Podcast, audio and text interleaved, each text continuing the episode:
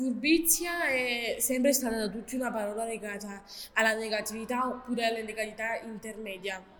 Non è mai stata una parola che qualcuno ha eh, messo vicino a una parola, cioè detto con una parola positiva. È sempre stata negativa. Invece per me è anche una parola positiva. Per me una persona furba è anche quella che aiuta, riesce a migliorare qualcosa anche se dicono che non ce la farà mai perché oramai è una cosa andata.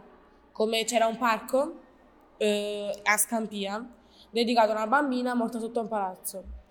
C'è stato un brutta, una brutta vento, tutte queste cose qua, certi alberi sono caduti. Il parco è stato dichiarato inagibile per i bambini.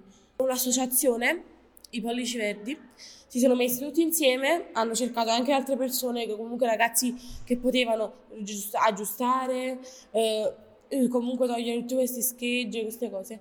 E adesso è un parco bellissimo dove i bambini ci vanno sempre a giocare.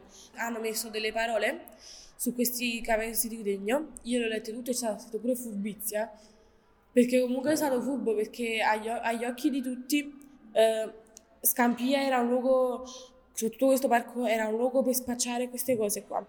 Però è stato furbo dargli un nuovo modo, una nuova immagine per i genitori, perché era un parco bellissimo prima che venivano tutte queste cose e pieno di bambini. Era, cioè, tu stavi pure triste, andavi in quel parco e ti veniva un sorriso, non sai nemmeno perché, per farti capire.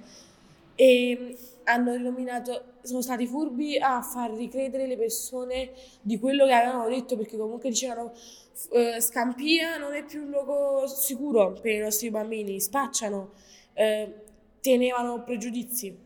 Ed è stato molto molto molto furbo riuscire a cambiare l'immagine